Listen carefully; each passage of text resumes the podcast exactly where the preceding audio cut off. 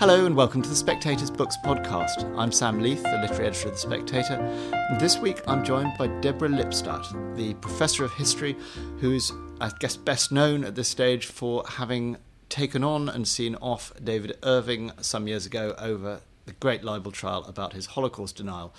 Now, Deborah is returning to what she describes as, you know, her toil in the sewers of Holocaust denial and anti-Semitism with a new book called Anti-Semitism Here and Now. Deborah, welcome. Can I start by asking you, you know, why this book now? What made you think, right, back into the sewer? Well, about four years ago, I began to notice what I saw as an uptick in anti Semitism. And just as some background or contextualization for your listeners, I've been one of those who for years have said, you know, let's not be chicken little. Dear me, the sky is not falling. Things are much better. Of course, there's anti Semitism, but look at all the good stuff. Look at all the acceptance, the achievements, etc. But a couple of years ago, I began to notice that it seemed to be permeating both to the right and to the left politically. And I did what an academic does when they see a problem that intrigues them, that, that puzzles them. I sat down to write a book and it was a much harder book to write than any of the others other books I've written, and I've written a couple of books, because it was contemporary. When I've been writing about the Holocaust, different aspects of the Holocaust, even Holocaust denial, it's in the past. It's people arguing about what was or talking about was, studying what was. This was contemporary, and every day there seemed to be something new happening, some new development, whether wherever it was, whether it was Paris, whether it was here in London, whether it was the States, Charlottesville, whatever it might have been. By the end, my editor had to literally drag it out of my hands at the end of August 2018. She said, Deborah, hit send today or we're going to miss our publishing deadline. So, right before I hit send, I wrote this was a hard book to write for the reasons I've just enumerated, but it was an even harder book to finish because things were happening all along. But I'm willing, and as a historian, I don't usually engage in predictions because I think most historians who predict know they're going to be wrong. they know it from the reading of history. I say, but I'm willing to predict by the time this book appears, something will have happened that should have been included. That was the end of that was beginning of September. Then came Pittsburgh. So yeah, and you framed the book in an unusual way because it's a sort of I want to say Socratic dialogue, but maybe a rabbinic dialogue. Um, I like in, Socratic. it, it, it's an exchange of letters mm-hmm. between you and two imaginary people, right? Which some people might find troubling. I mean, well, most, most people have liked it. Uh, the book has been out less than a week in the States. It's in its second printing already. People have responded quite positive. Most people have responded quite positively. What happened was I sat down to write it as a straightforward sort of historical, contemporary academic book, and it was just boring. It was just, it had no, as I like to say, it had no juice. That's J O I C E. Lots of J E W S's, but no J and a friend said to me, try it as letters. And that clicked.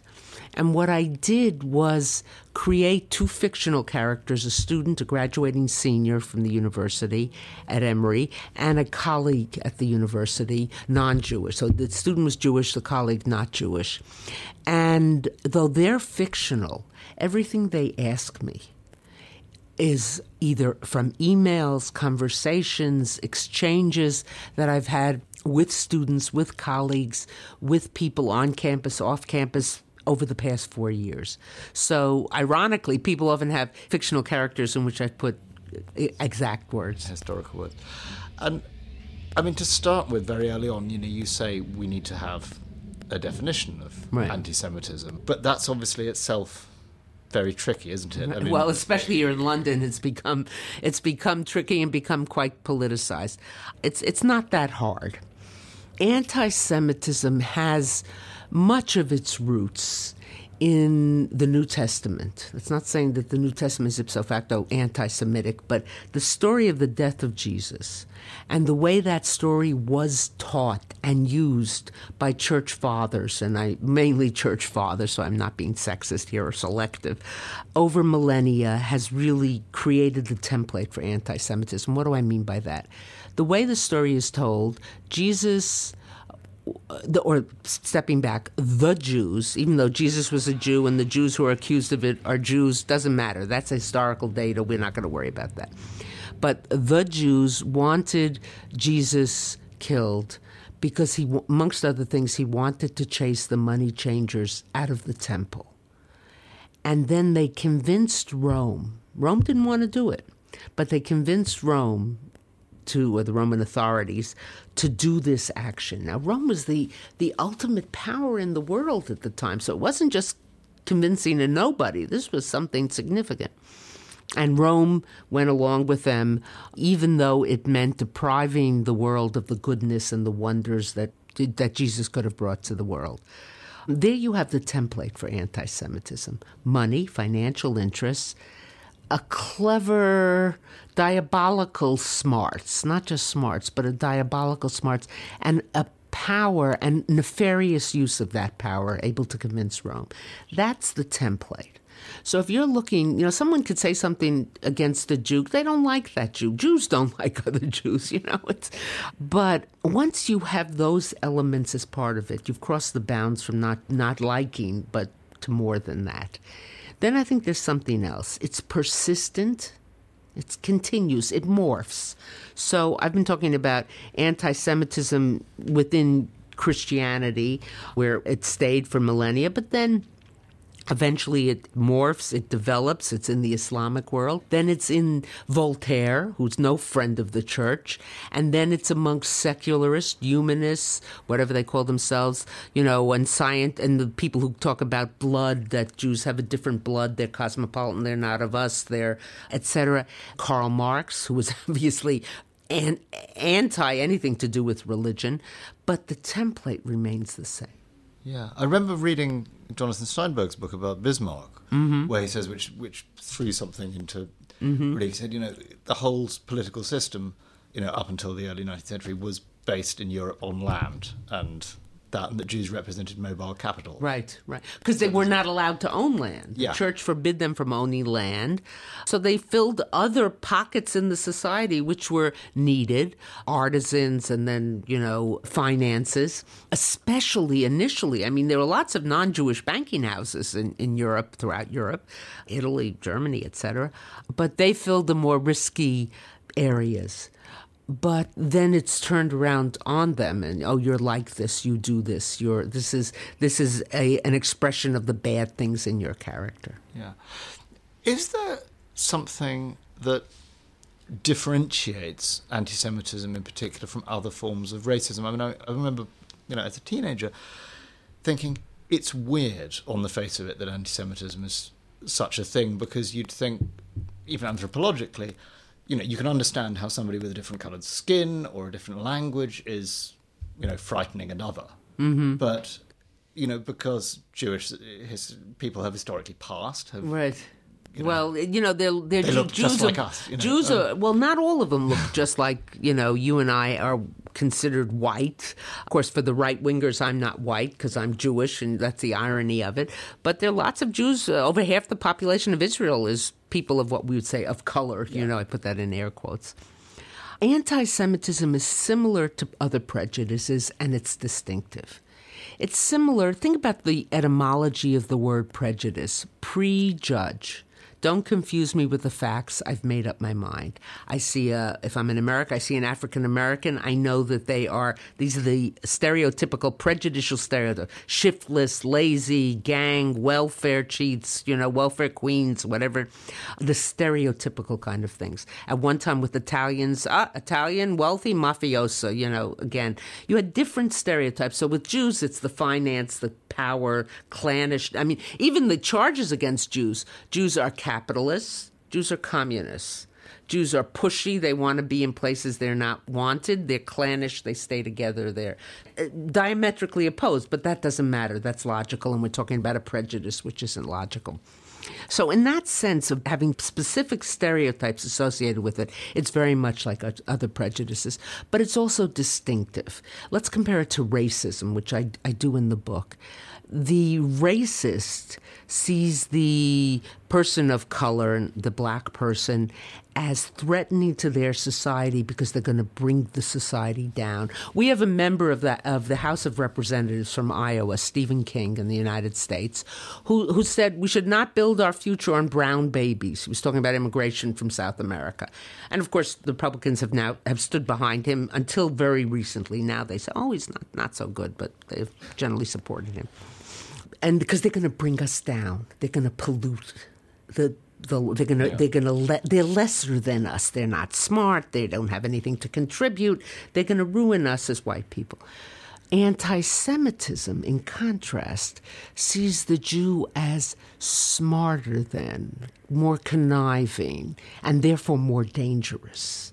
So it's a different kind of way of looking at it. So you identify early on as a conspiracy theory. Yeah, it is a conspiracy. Yeah. It's absolutely a conspiracy theory, which racism is not. It's just different. Conspiracy theory making no sense. You know, when you have a problem in the world and you need someone to blame it on let's go blame it on the Jews because I can, you know, if I blamed it on the bicycle riders, you'd think I was crazy. In fact, there was a joke that was supposedly told by Jews in Germany in the 30s of a Nazi official comes to a rally and the Jews are our misfortune and the Jews did this and the Jews did that. And somebody yells out and the bicycle riders. And he turns he says why the bicycle riders? And the person says why the Jews you know? In other words it makes no sense. That doesn't mean there aren't individual Jews who are terrible people and I don't like and I wouldn't want as friends or patriots or anything.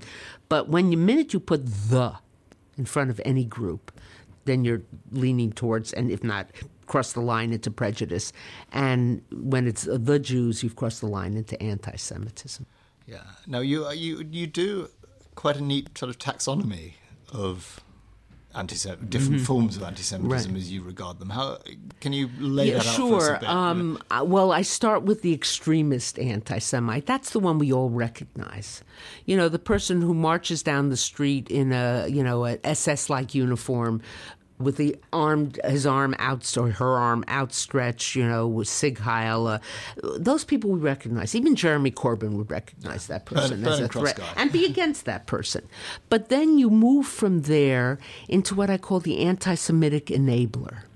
The person who themselves might not be an anti Semite, but through their discourse, through their rhetoric, through the groups they support, through the groups they refuse to condemn, the supporters they refuse to condemn or to reject, enable anti Semitism, enable racism, enable prejudice.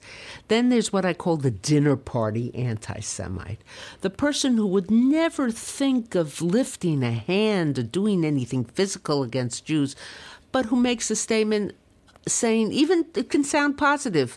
You know let's say the person the head of a law firm said we just hired this young jewish associate but he's very good and he's completely honest. We like him very much that you you yeah. meant that but you know? Well you, you, you somewhere quote someone saying that a Philosemite is, is an anti-Semite who likes right, Jews. That's right. Franklin Foer the journalist in, in the Washington said that a Philosemite is an anti-Semite who likes Jews. Looks that's one of my primary own encounters with anti-Semitism was shortly after I began teaching at the University of Washington my first job straight out of graduate school. I didn't know what was up you know?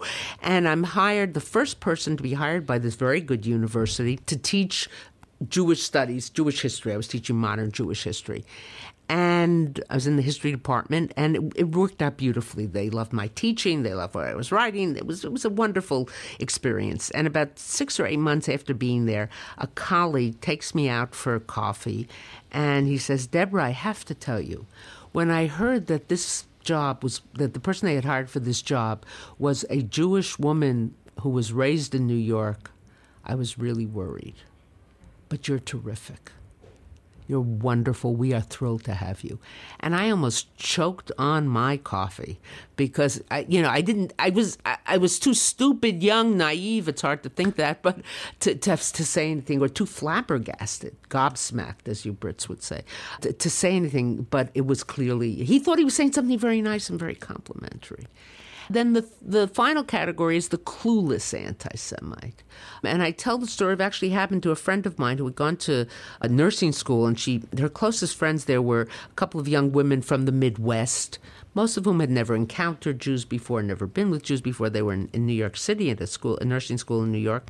And towards the end of their time at school, they went out for a celebratory lunch prior to graduation and they were talking about things they'd missed in New York. And one of them said, I found this great place for bargains. You can really save money. It's great. And she turned to my friend, the only Jew at the table, and said, You're really going to be interested in this. And my friend said to her, Oh, I didn't know Jews were the only ones who wanted to save their hard earned money. You know, and nurses at that point didn't make a lot of money, and it, and it suddenly clicked. And the young woman who had said it got it, but she didn't realize it before. But a lot of not just anti-Semitism, racism, prejudice, other forms of prejudice. You, you have no because you've lived in a society where it is prevalent, where it has such long roots. You slip into it without even knowing it, and that's one of the reasons I wrote the book. But one of the you know this deep roots, and I think of the sort of dandelions in my allotment mm-hmm. that you you pull them out, top, and they come you right pull them out, and they come right back. Why is it? You think? I mean, it's a very big question, but why is it that we're now seeing this upsurge, and why are we seeing it in this? You know, both on right and, and the and left. left. We see it. Well, first of all, we're seeing it on the right. We're seeing it on the left, and we're seeing it from a third direction: jihadist extremists, Islamists, whatever term you want to use. And sadly, and I want to say this very carefully because I don't want to be misunderstood, within sectors of Muslim community, particularly here in Europe, where amongst people who would never think of doing any physical harm, but where there is this sort of teaching that Jews are bad, Jews are evil, Jews can't be trusted, an inculcation of anti Semitism. And the various studies have shown it, EU studies have shown it, studies done here in, in the UK have shown it. Why now? I think it's a combination to produce this perfect storm, as, as I like to call it. First of all, there are there's a populist a sort of movement here in Europe, in the United States as well, which and it, it, goes beyond patriotism. It goes to a certain nationalism. It goes to a nationalism. My country is right, always. And it has been stirred up by politicians, whether you're talking about Viktor Orban in Hungary, whether you're talking about the ruling party in Poland, whether you're talking about Donald Trump, whether you're talking about Jeremy Corbyn.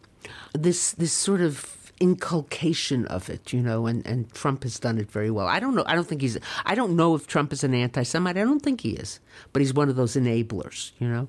So I think that's part of it. We also have social media, and I don't want to beat up on social media. I use, I couldn't have written this book without, you know, having internet access. And, but I like to talk about the internet and social media in general as a knife. A knife in the hands of a murderer is going to do great damage. A knife in the hands of a surgeon is going to save your life. So it's how you use it. Which and I use that analogy because with the gift of social media now comes a tremendous responsibility. We've seen the damage social media can do if you're going to use it, you got to be really careful. We've, we've got to teach young people how to think critically, how to look at things critically. Not just young people. I recently was on social media and I saw an article attacking a far right winger. And I said, oh, I like this. You know, shows the guy is a, a homophobe or a misogynist. I don't even remember anymore. But it was so extreme. I was about to hit share. I was about to, you know, put it on Facebook and read and tweet about it, etc. And I, something in me just stopped. And I went to see if there were other papers that had reported on it because it was so outrageous. It was the kind of thing that, and the only paper that was reporting on it was the paper that was spreading the story or the source. It wasn't even a, a, trusted journalistic account. So I just didn't do it. But you can slip into it very easily. So it's the social media, it's uh, people stirring up populism, and a sense of, I think for many people, the changing economy, economic dislocation. I was just talking about the fact that you know, when I go to the bank now, I deposit my checks at the at the ATM machine at the cash point, rather than going inside. And some teller's going to lose her job, you know, because we aren't using tellers. Or when we pay our parking fees, we use the machine instead of paying someone who's sitting at the booth there. There's change in the society, and when there's dislocation in the society, people look for someone to blame. So if I were to say it's the it's the fault of the bicycle riders or it's the fault of the left-hand people, uh, left-handed people, you would say to me, Deborah, we're going to the psychiatrist because you're nuts. But if I say to you it's the fault of the Jews, that the Jews are behind this, or the Jews have done this, or the Jewish, you know, bankers, whatever, it's familiar to you.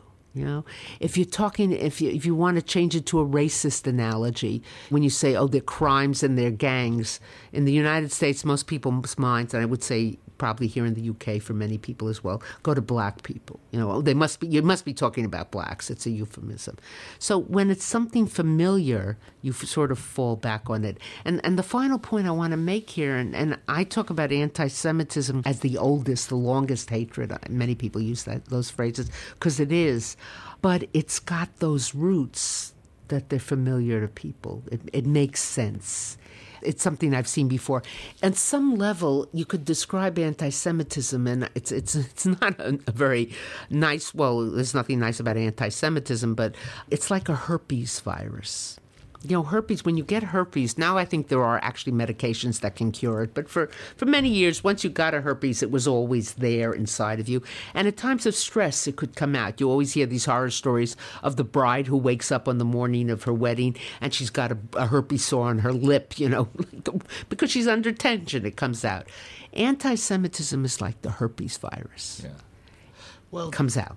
Well, let's talk about medications. You know, we can identify it. We can say sometimes, you know, this is what it is. It's a pattern of thinking. But how specifically? I mean, of course, you can argue against it. You can make the case you're making. But do you think, for instance, that you know prohibiting certain expressions of anti-Semitism that fall short of incitement to violence is something that is worth doing or can be done in principle? I mean, what do you think about, for instance, laws against Holocaust denial? well, Germany? I've actually I was a, took part in a debate at the Oxford Union where I spoke against laws outlawing Holocaust denial. And I said, you know, this is the most unexpected kind of thing because you would think that I would, for one, would be very much in favor of them. In fact, when David Irving, who sued me for libel, was arrested after my trial, was arrested in Austria for Holocaust denial, I spoke out against it. I didn't go to the barricades for him. I had other things. You know, first I was going to work on climate change and yeah. on racism, and I said when I solve those, I'll work on this one. But I spoke out absolutely against laws like outlawing Holocaust denial. I do that for two reasons. First of all, I'm a, a, free speech advocate. You know, in the United States, we have the First Amendment. It's under assault. It's hanging on by its fingernails, but it's still surviving. And I think I think the way you fight bad speech is with good speech.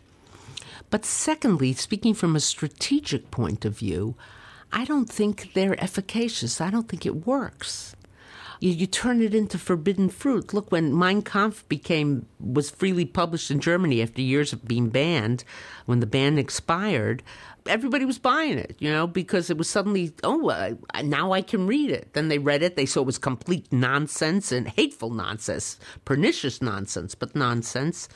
But I don't think they really work. I was just saying one of the odd things about the whole Irving thing, and I don't want to go back to that incessantly, but I think it was Christopher Hitchens pointed out. He said, you know, he presented himself as a kind of martyr for free speech. Right. When in fact he'd been trying to shut you down rather than vice versa. And, you know, there were people who said, oh, uh, you know, she had so much support and he was this poor man and uh, that, that. He sued me and he offered to settle with me.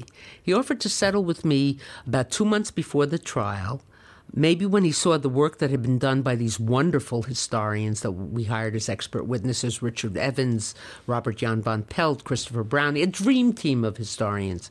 But he offered to settle for me for, with me for 500 pounds to a charity of his choice, which already was a deal breaker because he, you know, uh, given to a Holocaust denial institute or something like that and the pulping of all my books and an apology to him. So, in other words, it was my free speech he was trying to stifle, and I wasn't trying, I didn't bring this case. I don't believe that history belongs in the courtroom. They're two different venues or two different kinds of venues. But uh, yeah, I, you know, I, I just don't believe that works. I don't believe outlawing these kind of things is efficacious. But equally, as you say quite eloquently, arguing back against them is tricky because the Very conspiratorial notion, kind of character of anti-Semitism, as you say, makes it you know uncannily resistant to disproof. Right. It's it's well. It's also it, it's illogical. It's a conspiracy theory. It's irrational. Prejudice is irrational. So I remember once when I was teaching early in my career, actually early in my career at Emory, where in Atlanta, where I teach, I was teaching a course on films of the Holocaust, films depicting the Holocaust, with a film specialist. And the way we set up the class was I would lecture, let's say on Tuesday, about let's say we were doing the Garden of the Finzi it's a wonderful Italian film. I would lecture about the Holocaust in Italy. Wednesday night, the students would see the film, and then Thursday, she would do an analysis with them against the background and the film. And we agreed, since it was a large lecture class, we wouldn't interrupt each other. It wasn't a seminar sitting around a table. So the first section of the course was devoted to propaganda films. It was all these anti Semitic propaganda films, and I was lecturing about propaganda in Nazi Germany. And a student raised her hand, and it was an innocent kind of question, but it was the internalization of anti Semitism. And she said, But weren't all the bankers and lawyers in Germany Jews? So I'm taken aback by this, and I said, "Well, wait a minute. Think about there were, you know, fewer than 600,000, 500,000 Jews in Germany, a country in, at that time, beginning of the Nazi period, of 60 million people. You know, there were only so many in the in the workforce, and there was this banking house that was not Jewish, and that." I began to answer with facts and figures, and my co-teacher who happened to be a former nun, Italian Catholic from Philadelphia, stood up, looked at the student. So she was interrupting me, something we agreed we wouldn't do. She looked at the student, she said, So what? Her answer was the right answer. My answer was the wrong answer. Because I was addressing prejudice, which, again, as I say, is, is prejudge, it's irrational, with a rational argument. And yet, you've got to fight it. The only way to fight it is with rational arguments. So you're in this conundrum. You're in this sort of strange position. I've got to fight something irrational by explaining to you rationally how irrational it is. It's tough. Yeah. Now, I don't want to disappear down a rabbit hole here, but, you know, obviously one of the major issues you deal with in your book is the question of anti Semitism and criticism of Israel right. and the way that the two are often conflated or used as cover for each other. How important do you think it was that the Labour Party's row here about anti-Semitism, which I know you spent paid attention to, that you know their sort of final sticking point in adopting the IHRA definitions was that you know the example, the idea that criticism of Israel as a foundationally racist endeavour is itself anti-Semitic. Right. The whole debate over definition, and we've gone through the de- definition, but I think the conflation with Israel. Criticism of Israeli policies is not anti Semitism. You want to read criticism of Israeli policies, read Haaretz.com, you know, Israel's daily, and you'll see strong criticism of governmental policies. Go sit in a debate of the Knesset, and you'll see criticism of Israeli policies. That's not anti Semitism. But it's when you focus on Israel to the singular sort of exclusion of all other wrongs, when that's the only place that gets your attention, when you say, "Oh, there were wrongs created uh, that, that happened in the create in the course of the creation of the state of Israel," which which is true, which is documented, and therefore Israel doesn't have a right to exist without saying, "Wait a minute." There were wrongs. Try. Uh, let me name some other countries that had wrongs in the course of their establishment. I'll start with one I know pretty well: the United States, or Australia, or Canada. But no one says they don't have a right to exist. Or you say Israel is a theocracy, and as, as a member of the House of Representatives recently said, and theocracies are outmoded and shouldn't exist. Well, the same person neglected to note that there are dozens of Muslim countries which are theocracies, including the countries involved yeah, in right the Middle East. Door, yeah. you know, and how about the England? You know, with the Church of England, but the, the, the Muslim theocracies are truth. You know, most of them are true theocracies. So when you have this singular focus, when you put all of it on, in one place, or when you deflect any criticism you know, as saying this is because I'm a critic of Israel. I'll give you an example. The recently, the New York Times Book Review has a has a, a section where it, it takes a famous author, a significant author, and asks, "What are the books on your bedside table?" So they recently interviewed Alice Walker, Pulitzer Prize winner, Color Purple, the woman. Uh, womanist theory, etc. Important, important writer, and African American writer. And she noted that a book on her bedside table was by a Brit. And she loved this book. She just loved this book. Well, this book was so is so anti-Semitic that the publisher, who was originally supposed to publish it, refused to publish it.